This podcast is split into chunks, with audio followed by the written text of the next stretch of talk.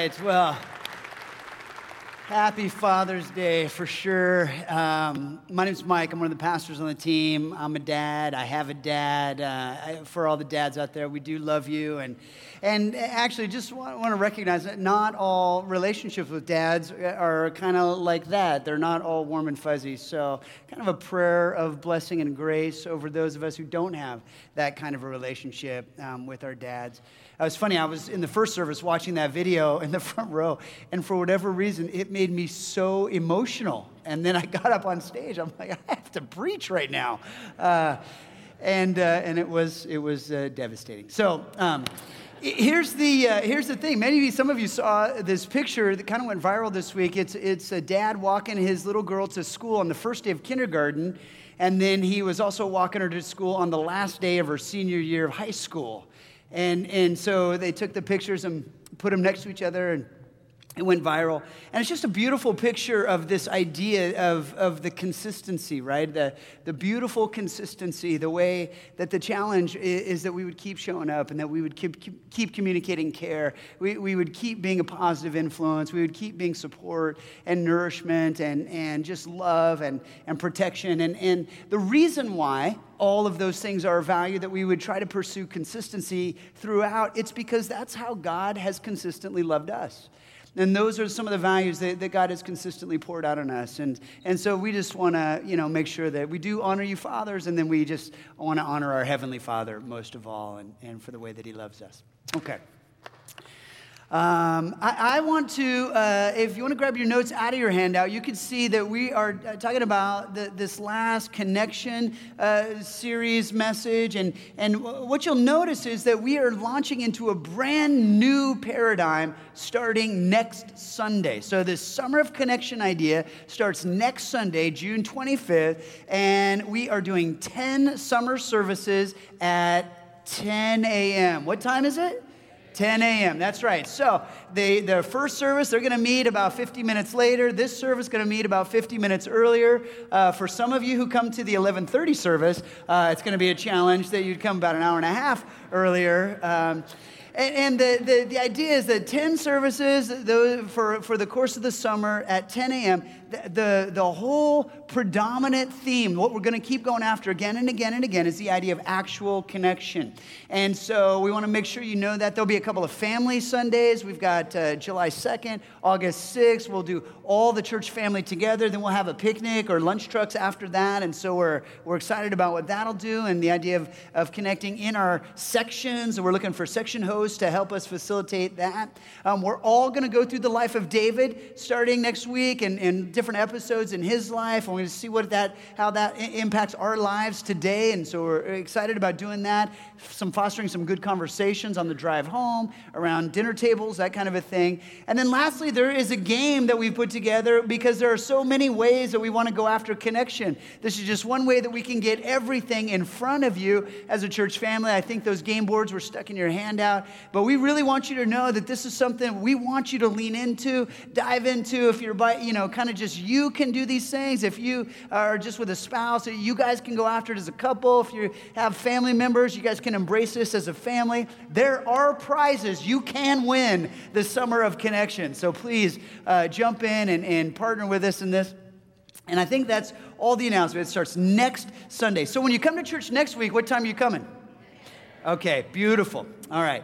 Now, last couple of weeks, we talked about connecting within our church family, which is what the early church did in Acts chapter 2. Last week, we talked about connecting with our family, which is part of God's plan, why He gives us family in the first place. Today, we're talking about connecting in our parish.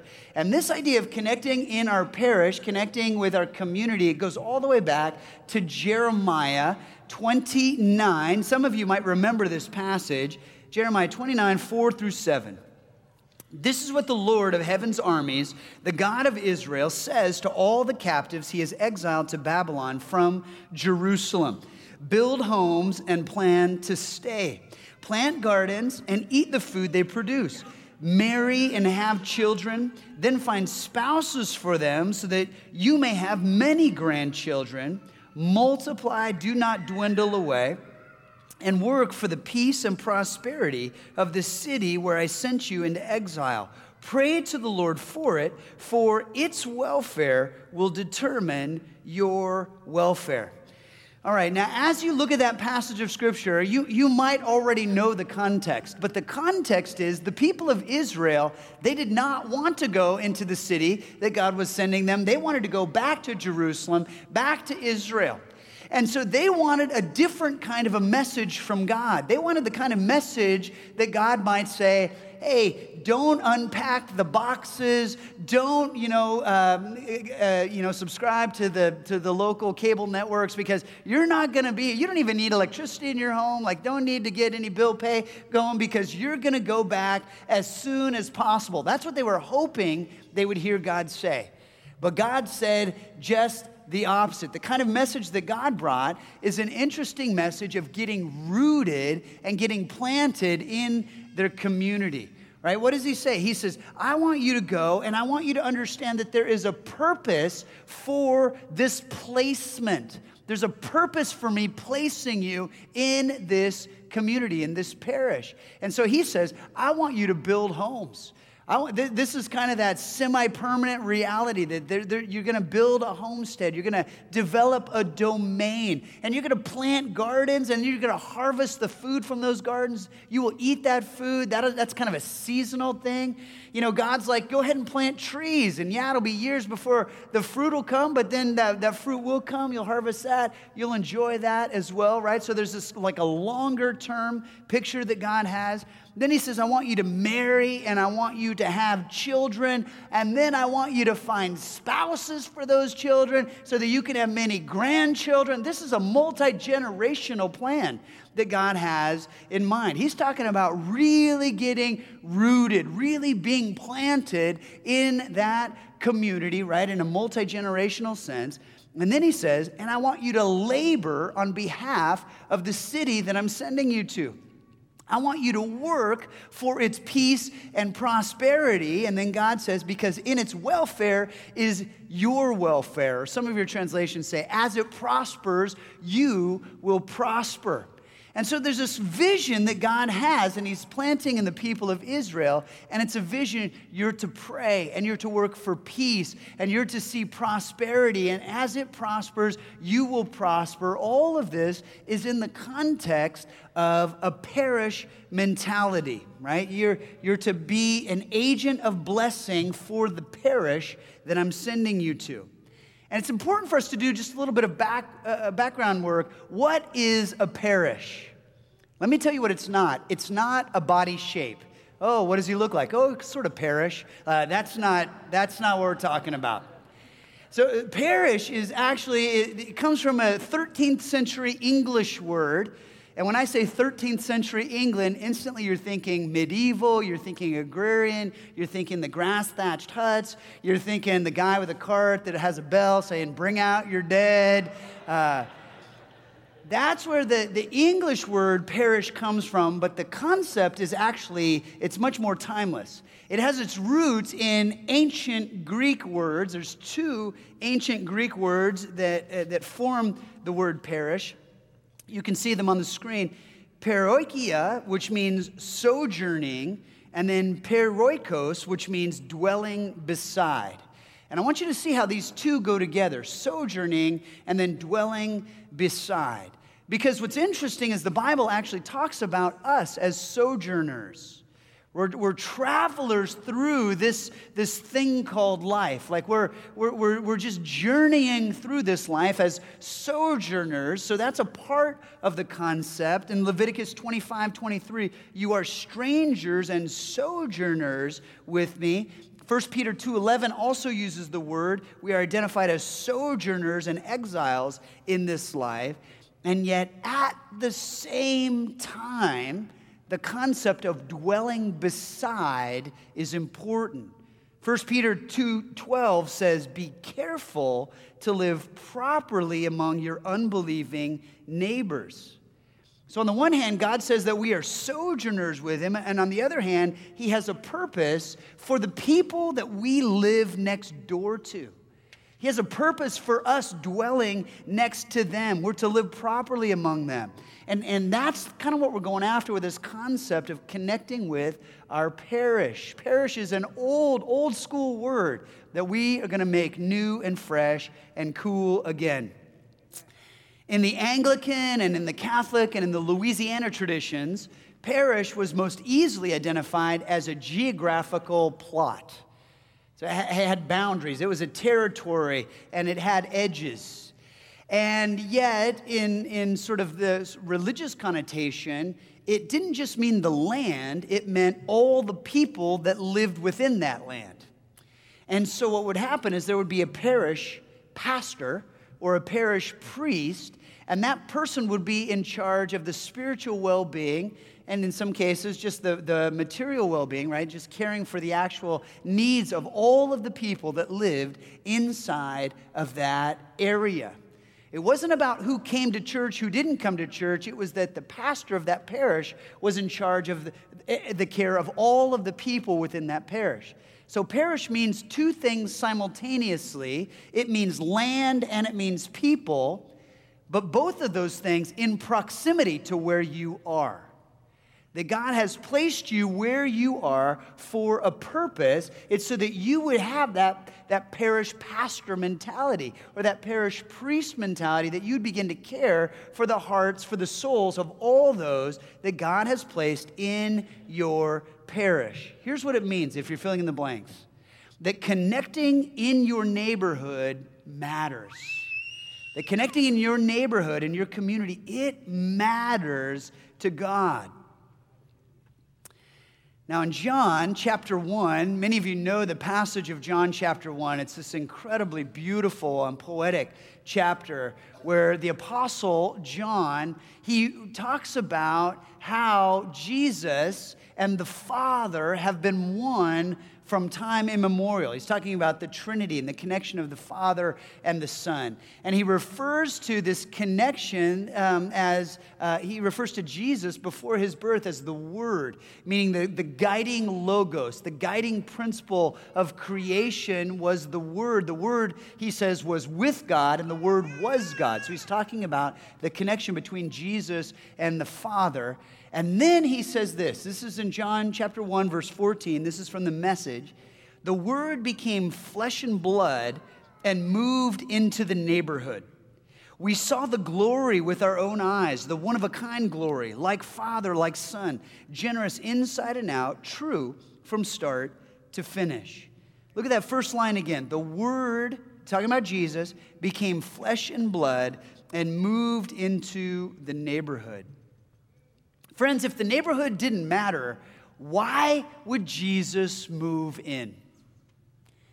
See, it matters to God. And so Jesus comes close, Jesus moves in.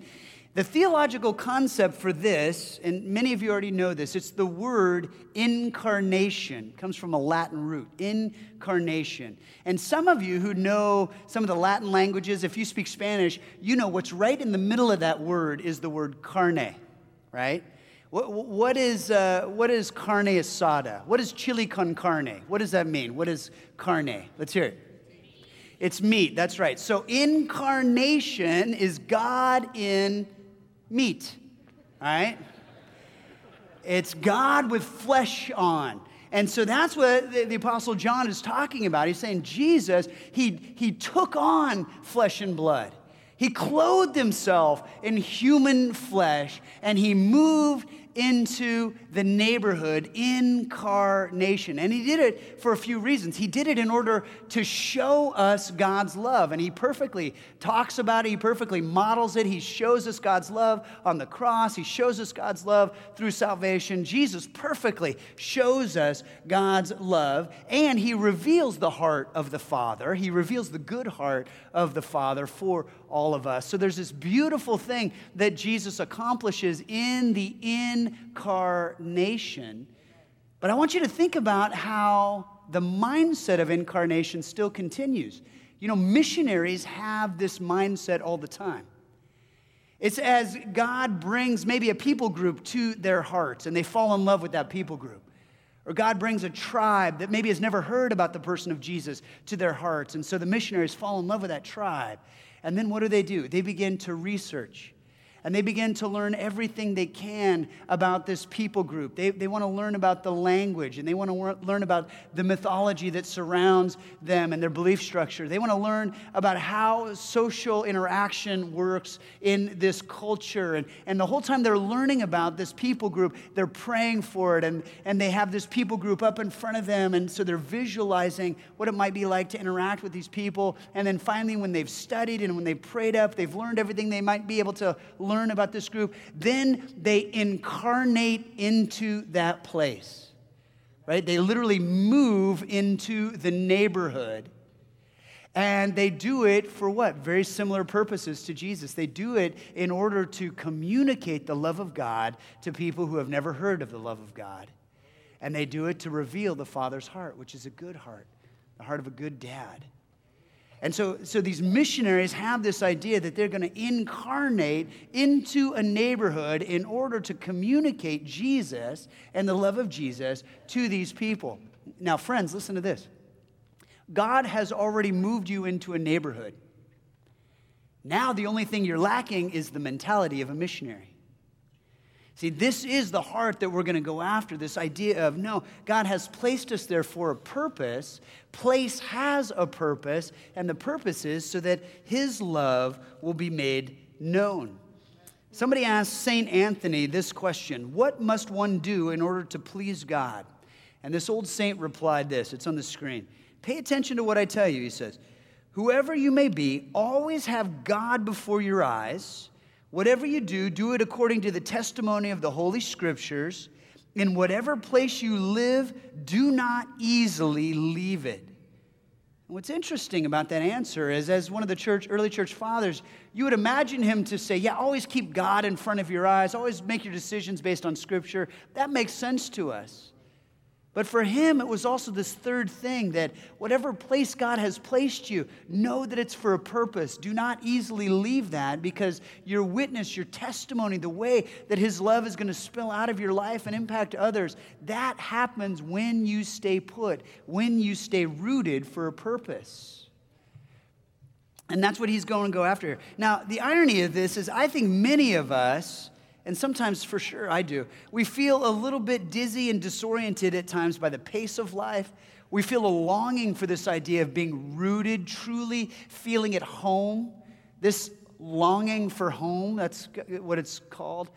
And so often, this longing for home, what we end up doing is we, we seek to pursue an answer to that urge, that, that desire within our hearts, is we leave the home that we're in and try to find a home that we haven't yet experienced in another location as if changing location is really the answer to that query.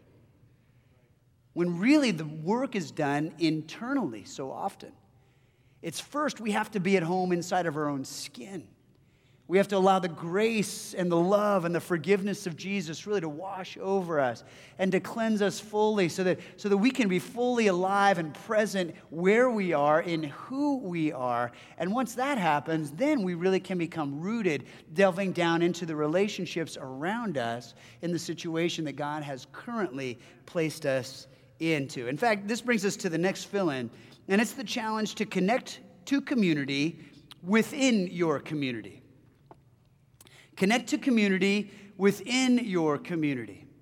And so often, what happens, and, and I think by and large it's just a result of the culture that we live in in America, but we tend to speed through our neighborhoods and our communities as we go after the activities that we have committed ourselves and our families to.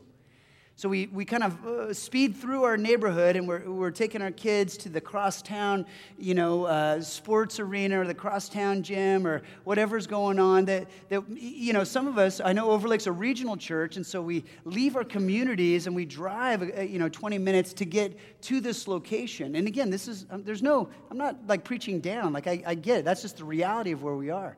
But the challenge I'm, I'm going after here, I believe it's a biblical challenge, is to connect to community within your community. Recognize that the neighborhood and the community that God has placed you in, that's where He wants you. That's where He wants His love to spill out of you. When I lived in California, before I moved up here in 2004, I had a, I had a pug. It, uh, my, my pug, it was, a, it was a tiny black pug uh, named Bilbo. And, and uh, very manly, just so you know, just very, in a tiny way, very manly. And, and so I would walk my pug Bilbo every night in California. And as I would walk to the end of our street, it was a cul de sac, the, the house on the end, the garage door was almost always open. And the man who owned that home, he had converted his garage into kind of a man cave. Had a pool table, had a, had a, you know, kind of a wide screen on the wall that was always showing whatever sports were in season.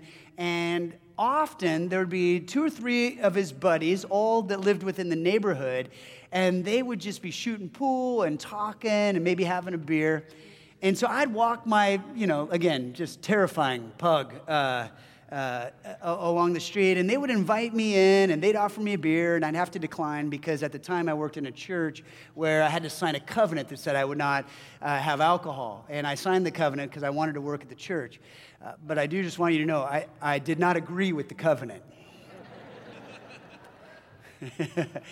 I adhere, I had, I, I, there was adherence to the covenant, just not a, a, an agreement. So, um, but, uh, but I, would, I would spend time hanging out with them and talking to them, and, and I just saw how, even though there was nothing overtly spiritual about this context, there was an incredible amount of community building because of this opportunity to just gather, debrief the day, and, and have some time with friends.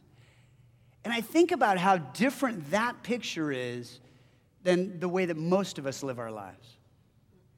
I mean, most of us do not connect with the same few friends daily. In fact, some of us, we can't even think of friends that we want to connect with daily. And, and part of that is just the challenge that we need to do a little bit better development. We need to do a little bit better investment into the neighborhoods and the communities that we have. And again, I told you, I think this is a biblical principle. Look what the scripture says in Proverbs 27. It says, Never abandon a friend, either yours or your father's. So, and I, the idea is eh, make sure that your friendships, that you're maintaining them and you're developing them and you're, you're building them over the long haul, right? Never abandon a friend, never give up on friendship here. When disaster strikes, you won't have to ask your brother for assistance. Look at this. It's better to go to a neighbor than to a brother who lives far away. Could you just circle the word better? It's better to go to a neighbor. It's better to go to those who live right around you than a brother who lives far away.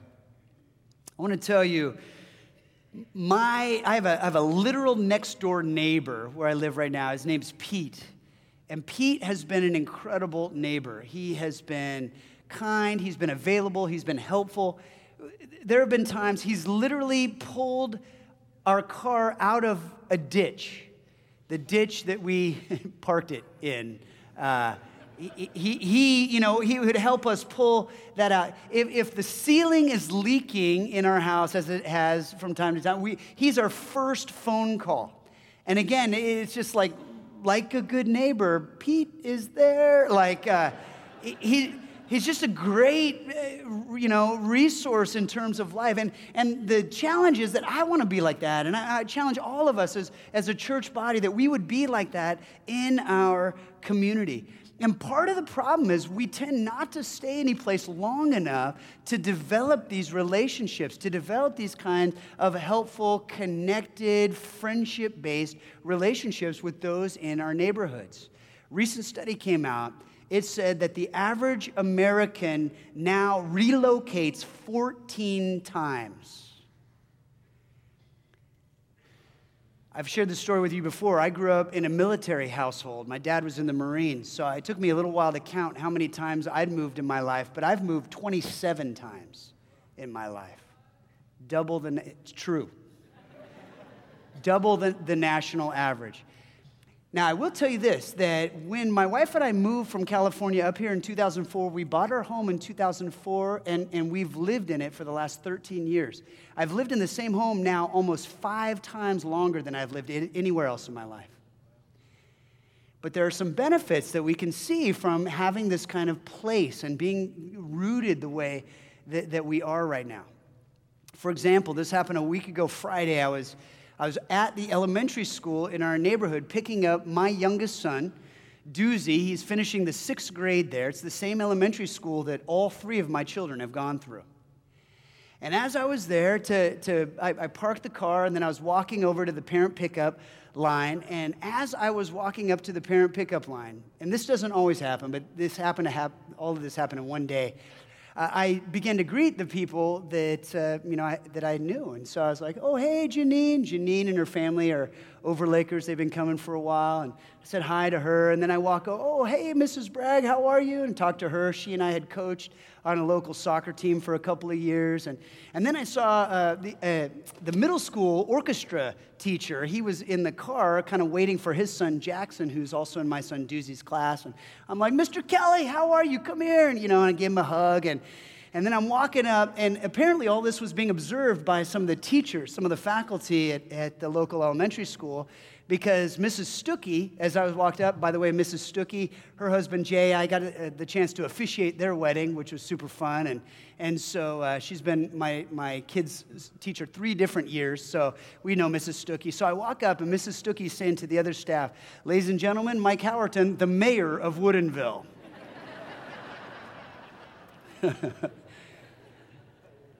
And so I laughed along with them and I said, and I meant it, this is my tribe. These, these are my people. I, I love them. I didn't say this in terms of derogatory or ownership, I said it in terms of camaraderie and affection. I, I love where God has planted us. I love this sense of togetherness as we strive forward. We, we want flourishing for all of our families. We, we battle the same elements out there in Woodinville. Like, like it's, it's, it's fun to be in this together. And that's how I feel about my place in Woodinville. And Overlake, it's absolutely how I feel about you. I love being on this journey with you. I have this incredible amount of love and affection for you. I can't believe the good fortune I have that God has allowed me to be on this journey with you. But I want you to know that this, this love that, that's in my heart for this parish that God has placed me in, it's, it's not unique that uh, all of the pastors at Overlake have this same kind of affection and love. The, the, McQueens, Pastors Josh and Neely, they love the neighborhood that God has placed them in, in, Totem Lake. They do incredible work in that neighborhood. I don't know if you've ever heard Pastor Pat talk about his love for Juanita, but every time he talks about Juanita, he gets giddy. He just absolutely loves it.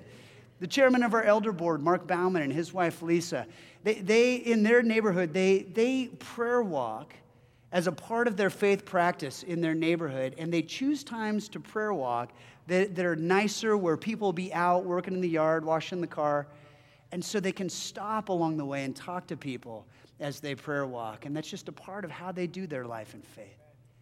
See, it's this beautiful picture of actually caring for, being present, being mindful in the community that God has placed us in. And, and here's what I would argue I would argue that this has always been God's plan.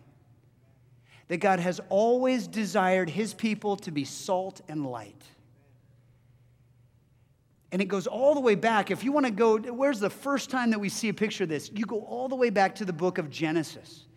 And you see God as he interacts with Abram, soon to change his name to Abraham, Father Abraham. When God intersects with Abram's life initially, when he calls him out of the distant land of Ur, look at what he says. This is what God says to Abram in Genesis 12 1. The Lord said to Abram, Leave your native country, your relatives, and your father's family. So far, this doesn't sound like what we've been talking about, but hang on. Leave your, your native country, your relatives, your father's family, and go to the land that I will show you. You see, God had a desire, He had in mind a specific place for Abram, Abraham to invest his life that he knew there was going to be a testimony about this investment. He knew that there was going to be spillover. There was going to be this, this recognition, right, that, that Abraham was going to invest himself in a specific place. And again, here's why I want us to make it personal. And this is what God has for you too, and for me, that we would invest our life in the place that God has called us to. Right? Then God says in, in chapter 12, verse 2 I will bless you, God says, and you will be a blessing to others.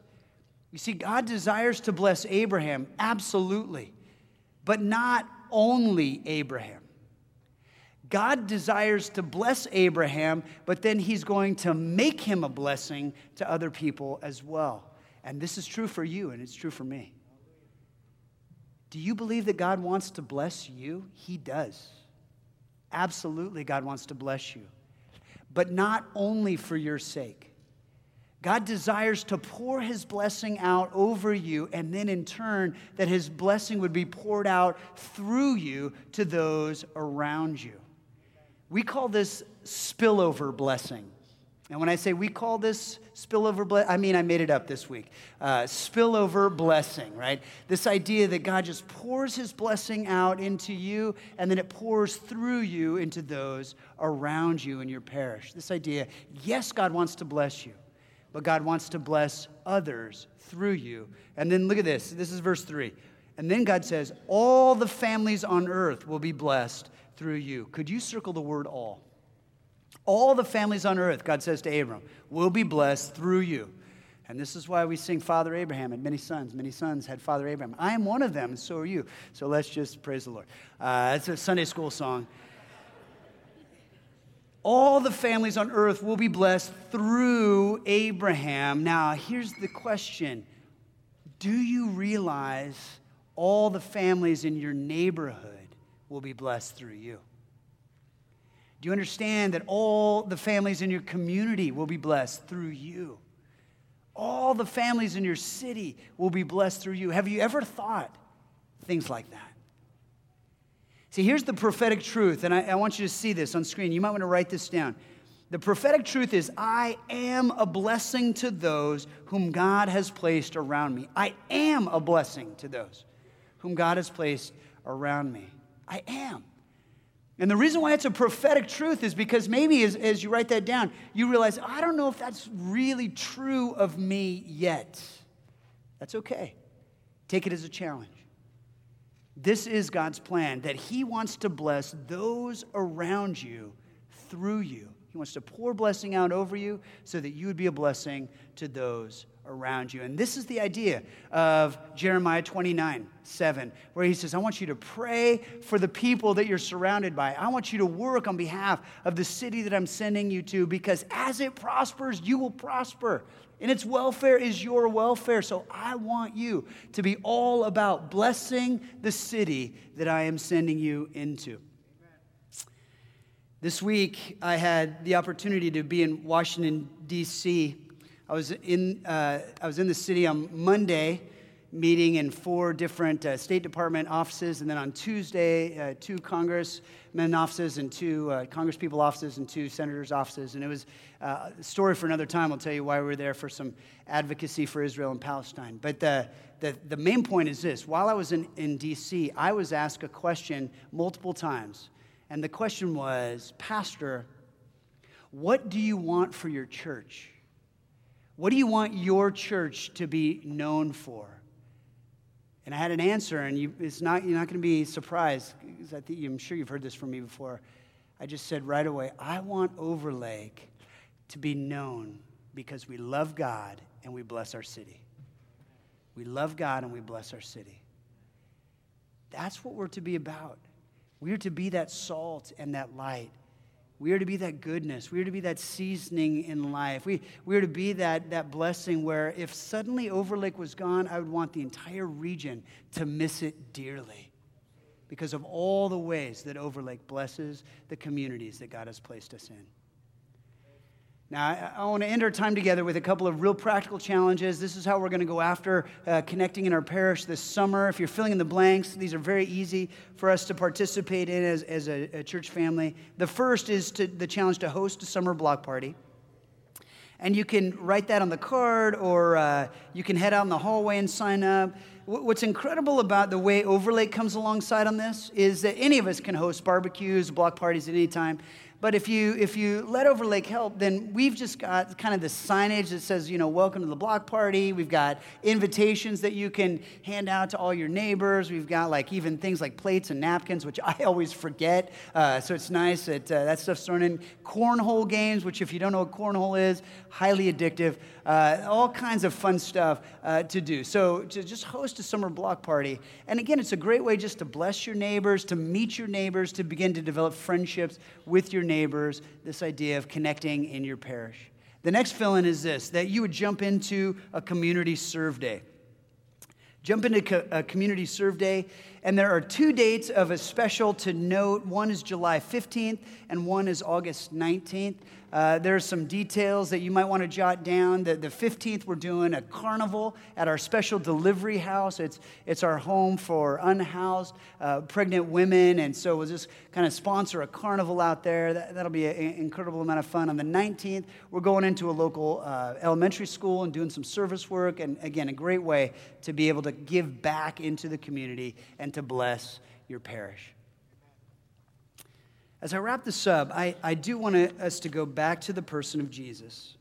And I want you to remember that Jesus became flesh and he moved into the neighborhood. He wrapped himself in flesh and he moved into the neighborhood. And that is still his plan today. Because Christ dwells in you if you're a follower of Jesus. Jesus has come and he's made his home in your heart. And he has skin on, it happens to be your skin now. And he has already moved into the neighborhood. Which neighborhood? Well, which neighborhood are you in? Because that's where he is. And he desires to do the same thing today that he did 2,000 years ago. He desires to bless the people that he comes into contact with. He desires to, to share the love of God with those people in small ways, in, in, in you know, little tangible ways and in big, you know, overt ways. He, he desires to communicate God's love and he desires to reveal the Father's good heart. And that's what you and I can do today. That's the challenge for us to connect to our parish so that he receives the glory and honor. Jesus became flesh and moved into the neighborhood. And he did it with a purpose. And the purpose was that he would care for the parish. So the challenge is will you do the same? Why don't you bow your heads and close your eyes and let's pray. Lord, we begin by just telling you how thankful we are for you. You have loved us and you have pursued us and you have forgiven us. You know everything about us. And you cover us with your grace and you cleanse us. And, and, and, you're the one who wraps your arms around us and you lift us up and you give us purpose and you give us joy and, and you give us a pathway of peace and you pour your blessing out over us. And for all these things, Jesus, we are just so very thankful. Father, on Father's Day, we just want to say thank you for being such a good dad. But when it comes to this issue of connecting with our parish, you know our hearts and you know why it is that we hesitate sometimes, why it is that we hold back. And so, Lord, would you just give us the courage to do what it is that you're calling us to do? Help us to get invested, help us to get rooted, wherever it is that we are. Help us to make a good investment relationally. Because, Lord, we want to be faithful to the mission that you've given us. We want to pray on behalf of our neighbors. We want to pray for their needs. We want to pray that you would bless them, and we want to be a blessing because we know, Lord Jesus, this is your call for us. Help us to bless our city. We pray this in the name of Jesus Christ. Amen.